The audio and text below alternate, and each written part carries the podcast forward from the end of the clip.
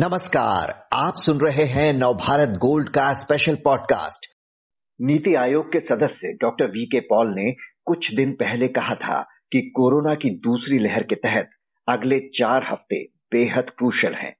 उधर गणितीय मॉडल के आधार पर बढ़ते मामलों का आकलन करने वाले वैज्ञानिकों की माने तो कोरोना की इस दूसरी लहर 15 से 20 अप्रैल के बीच अपने पीक पर होगी। इस स्टडी में शामिल आईआईटी कानपुर के प्रोफेसर मनिंद्र अग्रवाल आज हमारे साथ हैं। प्रोफेसर अग्रवाल आपका स्वागत है। सबसे पहले आपसे यही समझना चाहेंगे कि कोरोना केसेस के पीक का आकलन आपने किन पैरामीटर्स के हिसाब से किया है? पहले तो मैं एक बात स्पष्ट करना चाहूँगा। हमारे मॉडल के द्वारा जो पीक का आकलन है वो 20 से 25 अप्रैल के बीच का है 15 से 20 का नहीं। हम्म। और हमारा मॉडल पिछले वर्ष इसका हम लोग ने इसको बनाया था का नाम है, जो हम लोग ने दिया है, सूत्र। और ये मॉडल कोरोना की कुछ विशेषताओं को ध्यान में रख के बनाया गया है। एक तो ये कि इसमें बहुत सारे एसिम्टोमेटिक केसेस होते हैं, जिससे कि इनका पता भी नहीं चलता कि वो संक्रमित हैं, लेकिन वो दूसरों में संक्रमण फैलाने की क्षमता रखते हैं। और दूसरा इस कोरोना जो संक्रमण जिस प्रकार से फैला है लगभग लगभग सभी देशों में ऐसा प्रयास किया गया है कि इसको कंटेन करने का कि ज़्यादा कंटेनमेंट जोन बना के या लॉकडाउन लगा के कि ज़्यादा फैल ना पाए। उसकी वजह से इसका जो स्प्रेड है जैसे भारत की पॉपुलेशन में वो हम्म। धीरे धीरे हुआ है। एकदम से शत प्रतिशत पॉपुलेशन तक नहीं पहुँच रहा है ये। धीरे धीरे कई लोगों ने अपने को आइसोलेट करके रखा काफ़ी समय तक तो उन तक भी नहीं पहुँच पाया। तो ये दो अलग नए पैरामीटर हमने अपने मॉडल में निकाल डाले हैं उसके द्वारा। जो डेली न्यू इन्फेक्शन का डेटा है, उसके द्वारा इनकी वैल्यू हम एस्टिमेट करके मॉडल बना। आपने जैसे कहा कि 20 से 25 अप्रैल के बीच ये पीक आएगा तो ये लेवल कहाँ तक पहुंचेगा और ये कब तक बना रहेगा? कब और कैसे मामले घटने शुरू होंगे फिर?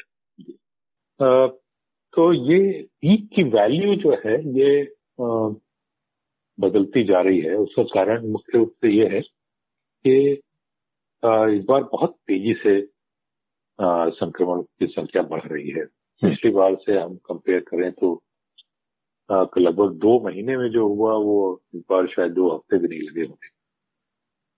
तो इस कारण की वजह से थोड़ा सा भी हमारे एस्टिमेशन में जो जो कहते हैं स्लोप ऑफ़ द लाइन जो कि हम्म। ऊपर जा रही है उसके एस्टिमेशन में थोड़ा सा भी एरर होने पे जो कि बड़ी नेचुरल है थोड़ी एरर तो हमेशा होती ही है उसकी वजह से पीक की जो हमारी एस्टिमेट है वो काफ़ी बदल जाता है हम्म। इसकी वजह से हम पीक की वैल्यू इस समय हालाँकि हम कह रहे हैं कि लगभग दो लाख के आसपास होगी पीक की वैल्यू लेकिन बहुत हम कॉन्फिडेंस के साथ नहीं कह पा रहे हैं।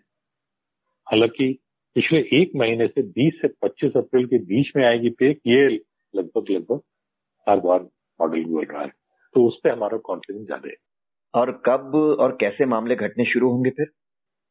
आ, एक बार पीक पहुँच जाएगी। आ, और ये पीक जिसकी मैं बात कर रहा हूँ ये डेली न्यू इन्फेक्शन की जो आते हैं कि आज इतने लोग संक्रमित हम्म। तो इस इसकी संख्या कम होनी शुरू हो जाएगी। इसके करीब दस दिनों के बाद जो एक्टिव केसेस हैं उनकी संख्या कम होनी शुरू हो जाएगी। और फिर बड़ी कुछ समय में बड़ी तेज़ी से ये संख्या कम होगी। तो मेरा अंदाज है कि मई महीने के अंत तक आ, हम्म। संख्या में काफ़ी गिराव आना चाहिए।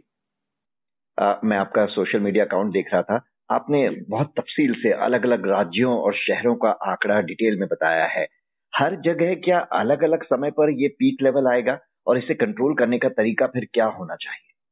जी हाँ ये थोड़ा आगे पीछे हर जगह है पीक लेकिन एक बात अगर आप उसको ध्यान से देखें तो काफ़ी बड़े कई सारे बड़े बड़े राज्यों में पीक का पीरियड वही 20 से 25 अप्रैल के बीच में आ रहा है हम्म। जो कि भारत का भी है। तो नेचुरली जब क्योंकि सारे राज्य मिलके ही पूरा देश बना रहे हैं। तो जब बहुत सारे बड़े राज्यों में 20 से 25 के बीच में पीक आ रहा है, उसी वजह से भारत में ही पीक है।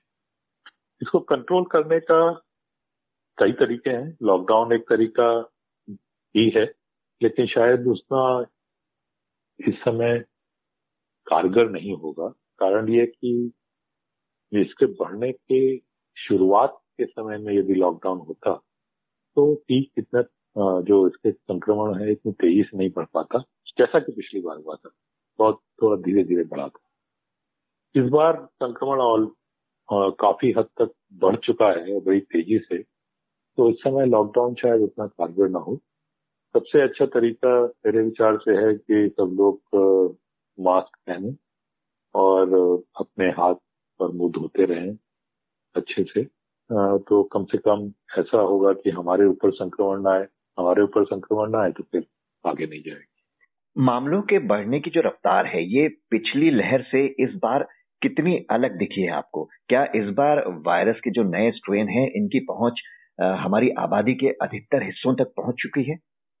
हाँ इस बार बहुत तेज़ी से बढ़ रहा है जैसे मैंने कहा और इसका मुख्य कारण है कि पिछली बार लगभग लगभग पूर्ण लॉकडाउन था पूरे देश में।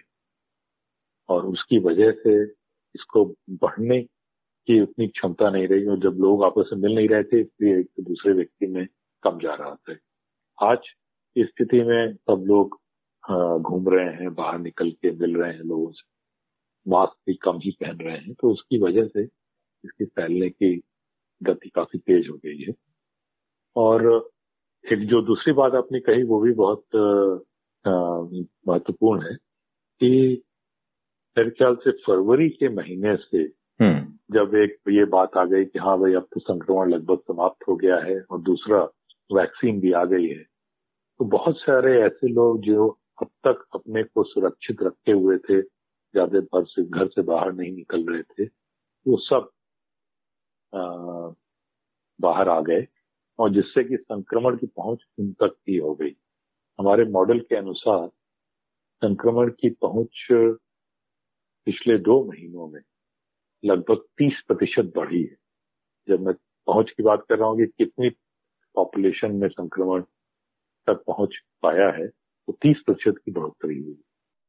जी, आपने बताया कि पिछले दो महीनों में इसकी रफ्तार काफ़ी तेज़ी से बढ़ी क्योंकि लोग थोड़े लापरवाह हो गए, वो एक बड़ी वजह रही। लेकिन इस बार हम देख रहे हैं कि मौत का आंकड़ा भी बहुत तेज़ी से बढ़ रहा है। इसकी क्या वजह है? वो उसी वजह से जितना तेज़ी से संक्रमण बढ़ेगा उतनी तेज़ी से मौत के आंकड़े बढ़ेंगे। वो तो आ, बहुत नेचुरल है। एक चीज़ जो ज़रूर है कि अगर आप बार से तुलना करें तो पिछली बार हम एक हज़ार मौतें पार कर गए थे रोज की जबकि संक्रमण की टोटल संख्या एक लाख तक भी नहीं पहुँची थी। हम्म। इस बार एक लाख अस्सी हज़ार हम पहुँच गए हैं और अब हमारे करीब एक हज़ार के करीब मौतें अब अभी हाँ दिखने में आ रही हैं। तो मोर्टेलिटी रेट पिछली बार से कम है। नए स्ट्रेन भी एक वजह हो सकती है इसकी? क्योंकि बताया जा रहा है कि जो यूके का स्ट्रेन है और अफ्रीकी स्ट्रेन ये पहला टीका लगने के बाद भी लोगों को अपनी जकड़ में ले रहा है। जी हाँ ये तो नए स्ट्रेन तो कई सारे आ ही गए हैं वो म्यूटेशन के द्वारा। लेकिन किस जगह कितने अधिक फैले हुए हैं ये हम मैथमेटिकल मॉडल के द्वारा नहीं निकाल सकते। ये तो जो वायरोलॉजिस्ट हैं वो स्टडी करते हैं जेनेटिक सीक्वेंस को वही बता पाएँगे। जी। प्रोफेसर मनिंद्र अग्रवाल हमसे बात करने के लिए आपका बहुत बहुत शुक्रिया।